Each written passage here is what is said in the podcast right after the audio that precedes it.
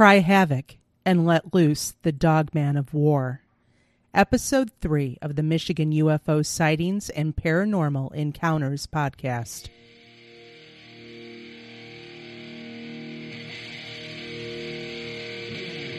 Hello, and welcome everyone to the podcast. I am your host, Wayne, along with my lovely co host and wife, Michelle. Hey there. Coming to you from the glacial dumping grounds known as the Michigan Basin, where we cover such topics as UFOs, aliens, conspiracy theories, paranormal encounters, ghosts, the Michigan Dog Dogman, Bigfoot, and all things paranormal and strange in and around Michigan. All right, welcome everybody to the podcast. I'm Wayne, and over here we have Michelle. Hey everyone.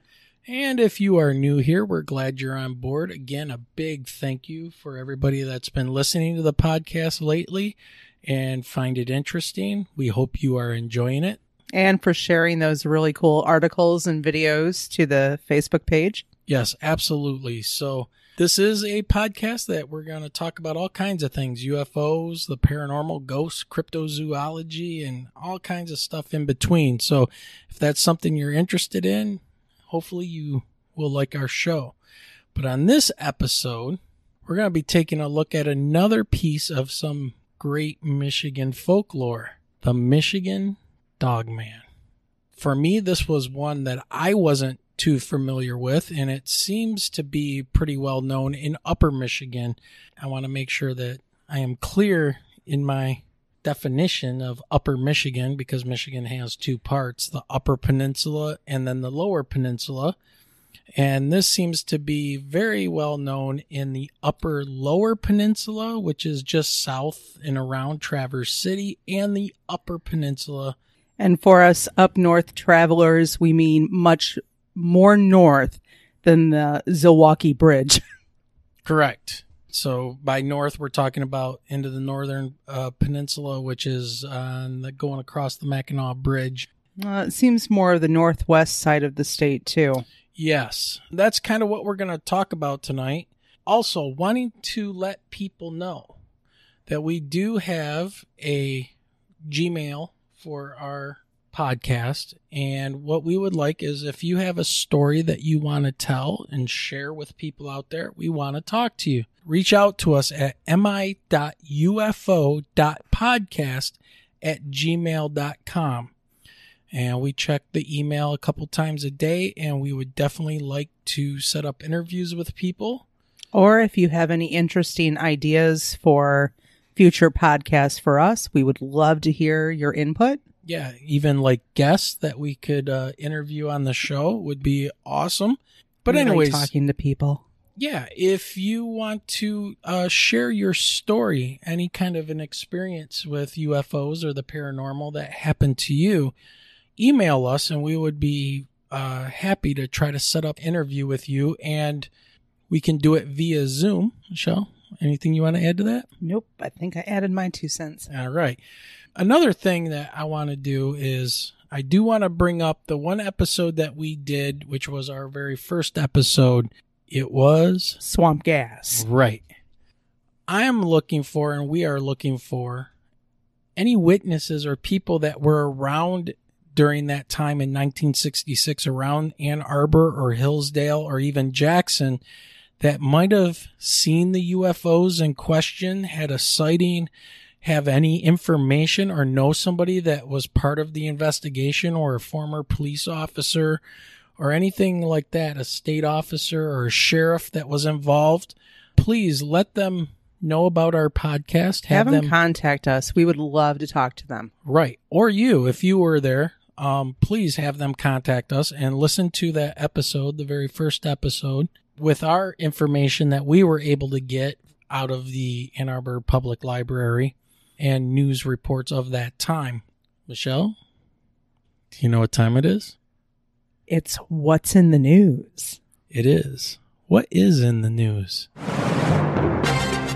Pyramid shaped UFO spotted by Navy may be the best the world has ever seen, filmmaker says. So this comes from uh, comes to us from Fox 2 Detroit.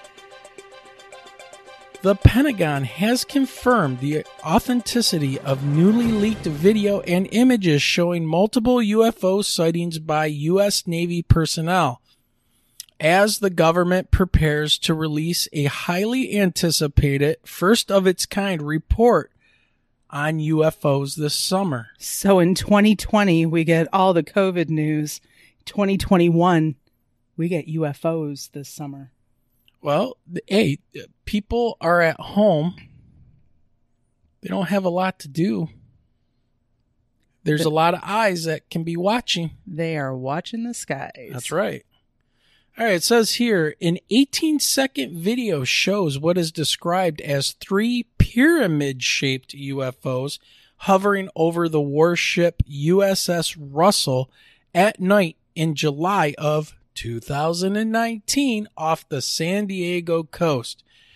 And now I'm stressing that because this is the area where Commander Fravor had his spottings with the USS Nimitz of the quote unquote tic tac UFO sighting that was hovering above the water or above the ocean. And underneath in the water, you could see there was some kind of a disturbance, some type of a large craft that he couldn't make out.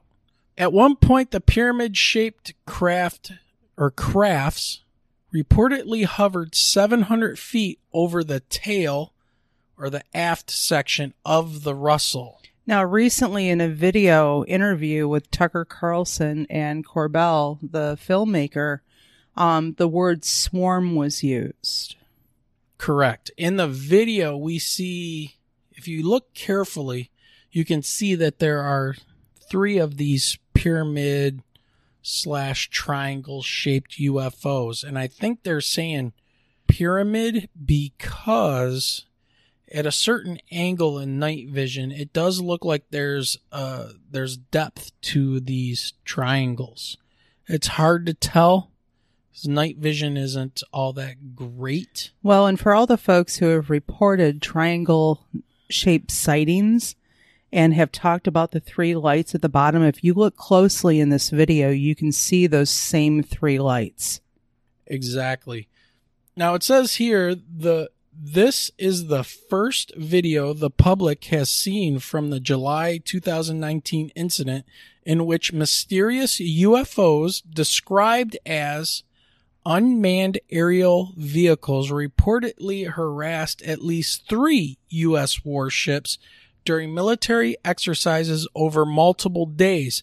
At one point, matching the speed and bearing, so bearing means the direction of one destroyer for 90 minutes while performing brazen maneuvers. Well, that's interesting. My understanding is that this is happening so much that there are standing orders in place now that military personnel have been told if you see these objects, do not take action against them. Yeah, if you don't know what it is, don't shoot. Right. It says here months earlier, an F 18 pilot reportedly used his cell phone to snap photos of three different unidentified aircraft off the coast of Oceania in March, including two UFOs dubbed the Metallic Blimp and the Sphere. The unidentified aircraft captured by the pilot in March of 2019 were able to remain stationary in high winds with no movement, beyond the capability of known balloons or drones, according to the MysteryWire.com. I can confirm that the reference photos and videos were taken by Navy personnel, Department of Defense spokesperson Susan Go told Fox News. The UAPTF, the Unidentified Aerial Phenomena Task Force, has included these incidents in their ongoing examinations. Now, one thing I want to bring up here is that in one of the sections here in the article, it talks about these mysterious UFOs described as unmanned aerial vehicles. How do they know they are unmanned? That means that there is no crew inside these vehicles, which makes me very skeptical about this whole thing. Take it for what it's worth. Well, and you say unmanned, then you're al- almost bordering on the fact that they're large drones. Because drones would not be manned at all. Well, they would not have a pilot. Well, and here's the thing though. The description of how these unmanned vehicles were flying out in the ocean, hovering with no movement, their No brazen moves, no sound, no heat emissions, no nothing. Uh, we we've got drones, but we don't have any kind of drones that can basically hover 700 feet over a destroyer without emitting heat from an engine or anything like that. So that is interesting in of itself. I'll give them that, but I just am interested in knowing why they're making that leap by by saying unmanned. Are they talking about unhuman? There's some other occupant in there. How do they know that there's nobody in there? Because unmanned aerial vehicle means there's nobody crewing that aircraft. That just that makes me wonder why they're making Well, that call. Just wait for the summer of 2021. It'll be interesting to see what we find out. Yeah. Well, the video and the images were leaked to filmmaker Jeremy Corbell, and he was the one who was interviewed by Tucker Carlson recently within the last couple days, mm-hmm. who made the documentary Bob Lazar Area 51 and Flying Saucers, and KLAS TV's chief investigative reporter George Knapp. Mm-hmm. While Corbell and Knapp independently confirmed the leaked documents are unclassified images that were part of a series of classified briefings intended to educate members of the U.S. intelligence community about UFOs traveling in restri- restricted airspace. This mm-hmm. is explosive information, Corbell told Fox News. This is probably the best UFO military filmed footage, certainly that I've ever seen, but I think also that the world has ever seen. In a separate event, three photos leaked to Corbell, purportedly from the USS Omaha, show a spherical UFO descending into the ocean, seamlessly disappearing without destruction. According to Corbell, a submarine unsuccessfully attempted to find the unidentified aerial vehicle. And that goes back to what I was saying about USOs, unidentified submerged objects. These vehicles have been seen multiple times by usually Navy pilots now, as we found out from uh, Commander Fravor, who was being interviewed on Joe Rogan, that these vehicles are being seen coming from outer space, 80,000 feet above the surface of the earth. So above the radar they they just appear on the radar screen from outer space dropping down.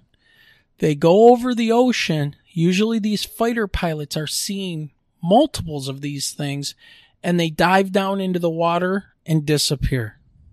That tells me that these things are i think um, corbell even calls them a transmedium type of a vehicle that they can go from outer space to air or atmosphere and then into the water.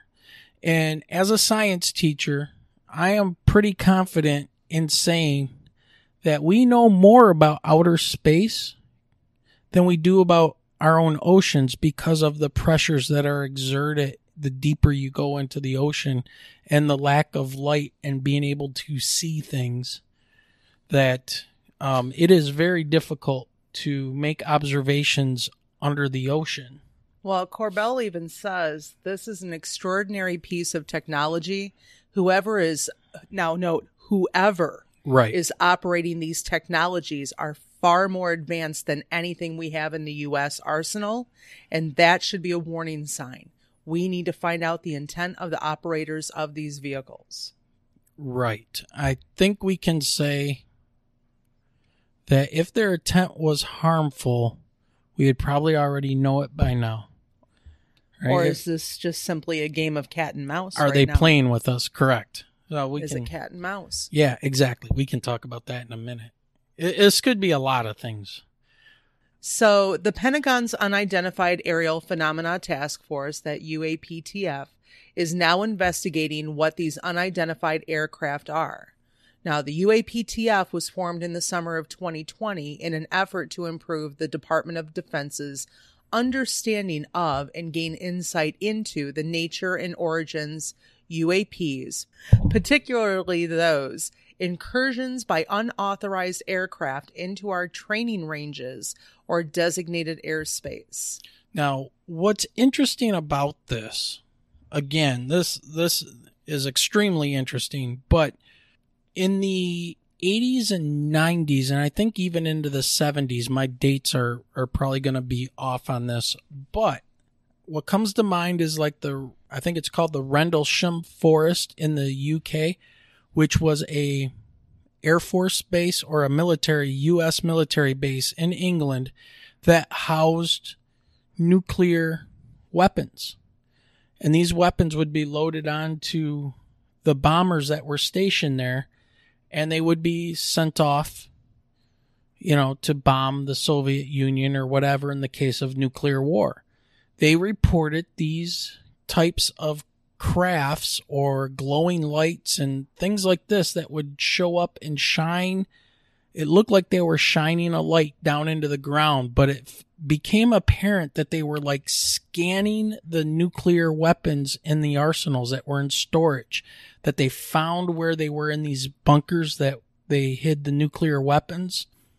Plus, the fact that nuclear silos in both the United States and the Soviet Union during that time that housed some of the most powerful nuclear ballistic missiles that they would launch. They would go up into space and they would rain their their nuclear death on everybody down on the earth. Mutually assured destruction is what they called it.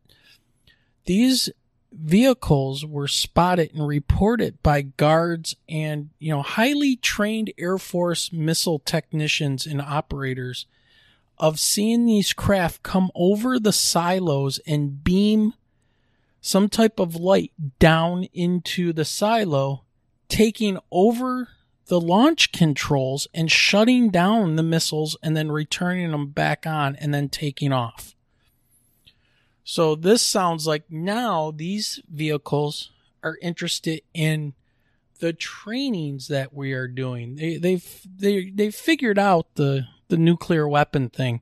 Now they're kind of observing or playing, like you were saying, with our military to see what our capabilities are. Well, Corbell said the fact that they're still even investigating any of the new incidents as unidentified aerial phenomena means that they've already ruled out that they're not balloons, they're not basic drones from another country. So it says here the Pentagon's candor and decision to even acknowledge that the video and images of pyramid shaped aircrafts and UFOs over waters near Oceania are in fact real is exciting UFO enthusiasts and experts worldwide who hope it's the beginning of more transparency. And here we are. Last April, the Pentagon released three UFO videos captured by naval aviators who are heard expressing awe at unknown objects flying and maneuvering at incredible speeds. That is the Fravor Tic Tac and what they call the Move Fast. And these are from early 2000 up until 2018. It was just happened to be released recently. And those are great videos. If you haven't seen them, look them up. Look up the Tic Tac and Move Fast. And one thing I do want to point out, because Fravor pointed this out, if you watch the videos and when you see them try to lock the the craft with radar, you'll see on the heads up display a return of 9999.9, range of 999.9. That is an indication that as the aircraft are sending out radar to get an image of the vehicle and put it in through the targeting program so the missiles know where to go if they fire on it, that the radar is being jammed and it cannot be locked up. Generally, if you're in an aircraft and a military vehicle or jet, whatever, hits you with a radar signal and you block it, that's an act of war. So I think the only thing that saved Fravor at this point was that they were on training missions and they were not carrying any type of real weaponry. They had targeting pods and things like that, but they didn't carry any live weapons because they were on training missions. There was no point to be in, you know, California, San Diego area and have to have a fully loaded, you know, F uh, F-18 in this case.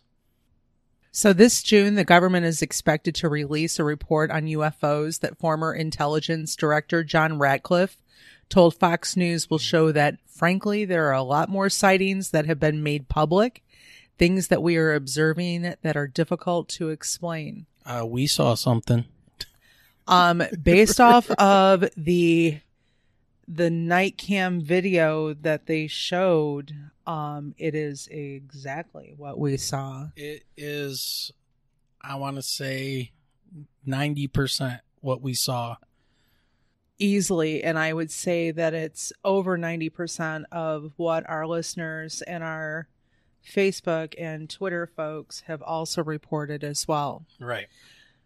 So last year's 2.3 trillion appropriations bill signed by Trump in December included a provision ordering the nation's intelligence com- uh, community to submit a report within 180 days detailing everything the government knows about unidentified flying objects or unidentified aerial phenomena.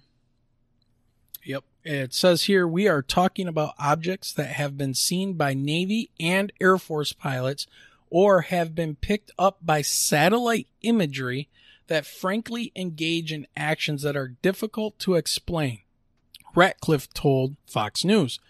Movements that are hard to replicate, that we don't have the technology for, or traveling at speeds that exceed the sound barrier without a sonic boom. You know, those vehicles that can make sharp 90 degree angles that would if you were inside of them and it did that you would be splattered against the wall because yeah, well inertia much. What stomach so according to data from the national ufo reporting center sightings of unidentified objects in the air reportedly rose in 2020 by about a thousand nationwide to more than 7,200 sightings. So it sounds very familiar. And I know in a previous episode, we had talked about the numbers and how the increase went from 2018 into 2019. So that means it grew even more by about a thousand from the previous reportings. Yeah, and do you remember asking me what my thoughts were, what my prediction was about the United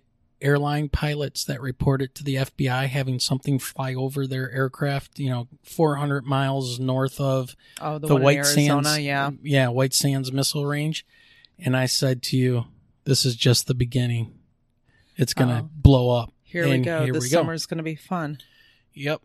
Well, this report's going to be very interesting. I was already talking a little bit about it on the Facebook group page, and uh, I mean, you could take it anyway. They, you know, they could be using it. They could blow it off. They, you know, all different ways you can go with this. Well, Peter Davenport, the director of the UFO Reporting Center, said that they were getting a lot more what appeared to be legitimate sightings of actual UFOs um, than was the case even a few years ago. So since no- November, he's received five reports from cockpit crew members of unidentified objects flying at high altitude. And he said that it's unusual. And in his 27 years, having received five reports in just a matter of months. Yeah, that's that's crazy. Uh, well, more people. I'm not going to say that's crazy. More people are coming out and are being are more willing to share their experiences now. You can't deny it. I mean, you you can't deny there's something going on. And now the military is releasing this material and kind of going help without, you know, saying help directly, but you know, that's what it sounds like to me. Hey, we're, letting you know we don't know what this is. Uh keep an eye out. But well, I know It goes on with Corbell said he does not know whether the recent images he obtained show UFOs from extraterrestrials. Again, we go back to the word unmanned Correct. or from visiting our planet, though he is certain the public should demand that our government transparently investigate their origins. So if they're saying that we don't have anything like that in the military that can move in the directions and from sea to air and air to sea And the speed. and the speed, then absolutely that the government should be transparent with what is actually going on and what is in, in our airspace. Yep. And I like this last part here that Corbell says in this interview. He says, quote, UFOs are real and they are here, but we don't know who they are or the intent, Corbell says. That's no longer a question. You have just not been paying attention. Well, one of the, the lines that he said during that interview with Tucker Carlson was that all of this happening is to elevate the conversation. Right. And, you know, when I saw the video with the three pyramid, triangle shaped, whatever they are that the military released, and I'm thinking, man, that's what we saw. And you even said that. You think about the light pollution in urban areas like this. There could have been more of them up there that we didn't see. We just happened to see the one that was the largest and closest to the ground. So, you know, you think about how many of these things would actually be seen by people if they weren't living in a, a city full of light pollution or the pollution in the air that blocks a lot of these possible sightings. It just uh, kind of comes to me and I think about that like how much more would we see well, whew, that was a lot of information. That was a big news article and a lot to talk about. Makes me excited for the news this summer. Yeah, it's going to be it's going to be as they say popping off cuz it's uh June. June is when that report needs to be out. End Be- of the school year for us, and then I think we'll lots have of some things to read and watch. we'll have some that. reading material, right? So, okay, I think with that being said, we should probably take a break and hear something from our sponsor. What do you think? Sounds good. All right, we'll be back with you in a moment. All right, welcome back, everybody. So, the topic of discussion, besides the UFOs, we decided to take a run at the Michigan Dog Man. Come to find out, there's quite an extensive history that goes along with this, uh, the sightings and the the mythology behind the Michigan Dog Man. Why don't we go ahead and get right into this?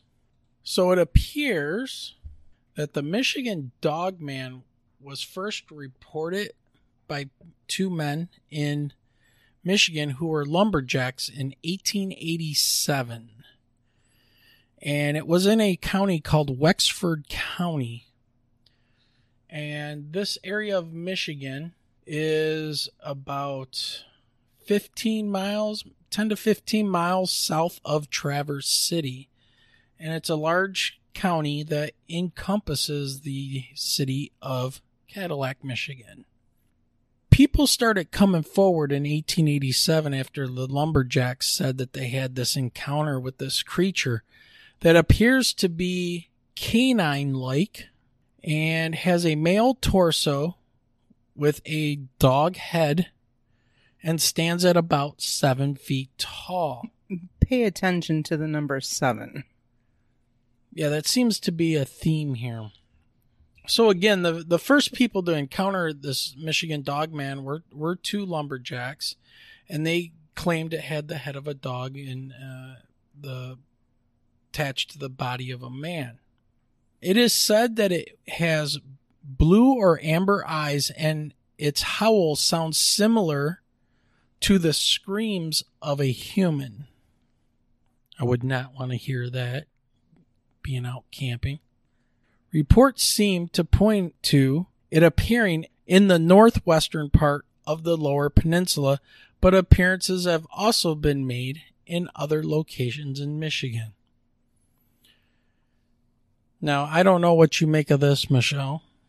Well, I know that the legend says that it the appearances come in 10 year cycles, Right. but they typically happen in years that end with the number 7. 1967, 87, Well, it started in 87. you know, the- 1887. The fact that it stands 7 feet tall. yeah, so there seems to be some kind of a a cycle of 10 years and the years end in 7. So yeah, Michigan Dogman kind of came into popularity in, in 1987 when DJ Steve Cook from a Traverse City radio station recorded a song which started out as a poem about the Michigan Dogman and it talks about different sightings that he called the legend. Oddly enough, as with it seems like most media people, UFOs and cryptids and things like that, this started out as a April Fool's joke. But he seemed to write a poem about the Michigan Dogman, yet claims he had never heard of the Michigan Dogman before. The song they're so well received by the locals in the area around Traverse City that several calls started to come into the radio station asking to play that song again. So it became very popular. But what happened is is that as people called into the station, they began sharing their experiences of the Michigan Dogman but it did become one of the most requested songs for weeks in the local area. It appears that Cook, you know, back in the day, recorded his song on cassette tape that would spin around and record. I mean, how do you describe a cassette tape now to young kids that don't have no idea? A plastic cartridge where a pencil is your best friend when you need to rewind it or get it back into the casing. But anyways, he started selling cassettes of the recording of the song for four dollars, and it was kind of cool of him. He donated all of the proceeds to a local animal shelter, so hats off to him for that. But I think he opened up a little bit of a can of worms that he wasn't expecting when people started calling into the station and wanting to tell their stories about their experiences with the dog man. It became something that they were not prepared for. Um, so much so that there was actually a, a show on the Discovery Network or Discovery Channel, and that show was called Monsters and Mysteries in America. And in its second season in 2017, it actually had an episode, which I have not seen. Well, and what started out as an April Fool's Day joke kind of backfired on him when the calls started coming in with sightings and stories. Correct. And and he must have known something about the dog man to even want to make a poem about it. Well, he could have heard stories. I mean, with it being folklore, he could have heard stories as a child Yeah. or from, you know, depending on how much he traveled. I mean, we're we're talking about the Traverse City area and you know, around that area is the Odawa tribe. Right, which I have something about them here. Yeah. But going back to this uh, Monsters and Mysteries in America, they actually, in their second season in 2017, had a show or an episode called Great Lakes Wolfman, Dogman, Wendigo, which is, um, I guess they could all possibly be related. Dogman could be a wolfman. And Wendigo, I think, is very similar to a skinwalker. I haven't researched a lot about Wendigo, but it's uh I believe that is a, a skinwalker type of a creature that is known to mimic the screams of humans to lure people into the woods and then you never see them again. Yeah, that is the the skinwalker theory. which I believe the natives of the of the native tribes all over the United States called the Wendigo.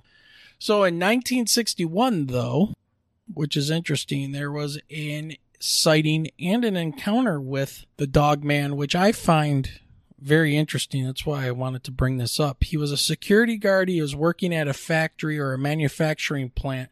And in this area, the locals called it the hay marsh. And it's basically just like a dense brushland, you know, very overgrown and things. And standing underneath a lamp pole in the yard of the uh, manufacturing plant was this creature that the security guard described as being about seven feet tall, the torso of a human, and a canine type head with very long arms. He actually had a camera and he took a picture of it. Now the the guy was obviously scared and things like that, and you can look up the the picture on the internet. But looking at that picture, you know, and they say it's very hard to fake this picture, which I could believe that. It looks like a dog man that was there, and it took off running at right after he took the picture. So he probably was not aware of the security guard being there and maybe heard the click of the camera because back in the day it was you know a mechanical device to take a picture. You had to reel the film and click. And uh, the picture is out there if you want to look into it. And they said that they have not been able to prove that it was a fake. It's just blurry because well it's understandable that the guy was scared. And as a security guard drinking coffee and i think they say eating a cinnamon roll so that that's just one story that had been reported. This story was actually recounted by the security guard's son years later, who then gave the film with the picture of the dog man on it to back up his dad's story. I don't know if his dad had passed away and then he went forward with the story or what the case may be, but they said it's not a fake picture. It's just really hard to see what, what's going on there. Now, going back to your point about the Odawa tribes, um, what I could find out is that basically the Odawa tribes said that they had known of a dogman or a dogman type creature that roamed the Manistee River. And it was during the periods of time where the tribe um, the Manistee River basically served as the homeland of the Odawa tribe. I'm still intrigued by the number seven. Yeah, that the that is interesting. references. Ten years, The, and then and they all end, in seven. seven. So just makes you wonder what happened in 2007, any sightings then, any sightings in 2017. Yeah, it, it's it's really fascinating. Every area has its folklore. It it does, and I think this probably bleeds over with some of the the Wolfman and Wendigo type of mythology. We don't get a lot of that down here in southeastern Michigan, but it it is uh interesting if anybody's ever had an encounter or thought that they saw Dogman. If anyone has ever seen Dogman, please contact us. Yeah. Um, and to that point, I'm actually going to read a story that one of our Facebook members had put up in Facebook. I'm not going to release their name or anything. This person You know who you are. mentions growing up, being 13 years old, and that their mother worked midnights. And this is in a place called Frankfort, Michigan, which, if you don't know where that is, that's on the west coast of Michigan, south of the Sleeping Bear Dunes or southwest of Traverse City. So he says, When I was about 13, my mother worked midnights. We only lived about a half mile down the road from the place that she worked. I used to wait until about midnight and go up to give her company. There's a patch of woods along the road with a four foot hill between the road and the woods. I wasn't really paying attention, but saw something move about 20 yards ahead of me.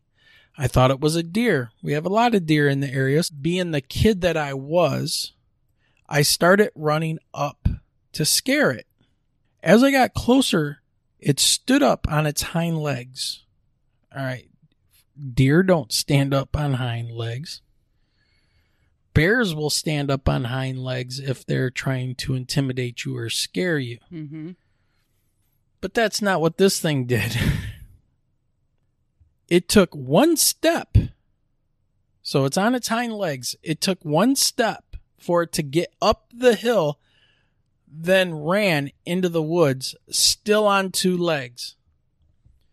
He goes on here to say, still not sure what I saw. Over the years, I've convinced myself it was a bear, but I lived here my whole life and never heard of anyone encountering a bear in that area. I'll probably never know, but man, it scared the crap out of me. Uh, yeah, absolutely. Seeing a large creature get up on hind legs and take off running, yeah, absolutely. So I thought that was an interesting story. And again, if you have stories like that and you want to share them with us and have us read it on the podcast, send it to us. We'll take a look at it and maybe contact you for any clarifications or have you come on and talk about it yourself in your own words. We're more than happy to do that. So make sure you do contact us. And remember that email address is mi.ufo.podcast at gmail.com. So basically, in closing at this point, I will say that there are lots of great stories out there about the Michigan Dogman and other things, but they are anecdotal stories. And without any physical evidence, you know, people are just gonna kind of brush it off to the side. Oh, you know, cool story, man. But that doesn't mean that it didn't happen or that you didn't have the experience of something in that realm. And it seems like once you are exposed, you become very sensitive to these types of encounters or I guess what I would say is that your your senses are kind of heightened about these types of things. So you're probably more prone to see something again because you're on the lookout for it now because you're uncomfortable with that situation. I know that I was extremely uncomfortable with the the UFO and other paranormal things that I had in my life that happened and it seemed like it was it started with a the death of my mother and getting some of her flowers preserved and returned back to me in a case and observing this case where the flowers from my mother's funeral were were uh, sitting on a counter and as I was looking at the case I could smell my mother's cigarettes only in a very small area around the flowers. My mom was a big smoker and her cigarette smoke was very known to me. I knew instantly what it was. The person with me at the time smelled it as well. We looked at each other, we backed up, the smell was gone. We moved forward about a half a foot, looked closer at the flowers, we could smell it again. Backed up, it was gone. Went forward again, then it was gone. So it was almost like there was this bubble or this area around the flowers that smelled like my mother's cigarette smoke for a very small instant. Very, very strange. Ever since that, I've noticed other things which are for a different story at a different time. We will leave it at that. We will. So, okay, everybody. I guess we're going to wrap it up there. Kind of a little bit of a longer episode. Interesting episode. And again, if you have stories about UFOs, paranormal, ghosts, let us know. Email us. We'll set up an interview. Come on the podcast. We'll record it and we'll get your story out there. In Check us out words. on Facebook. Yes, for sure. Check us out on Facebook, the Michigan UFO Sightings and Paranormal Encounters Podcast Facebook group. Just do a, a Google search or a, a search on Facebook for that and sign up, and we will approve you. You can find us on Twitter at MI underscore UFO. And uh, follow us there. Well, Michelle, I think that's going to do it. I think that's it for the night.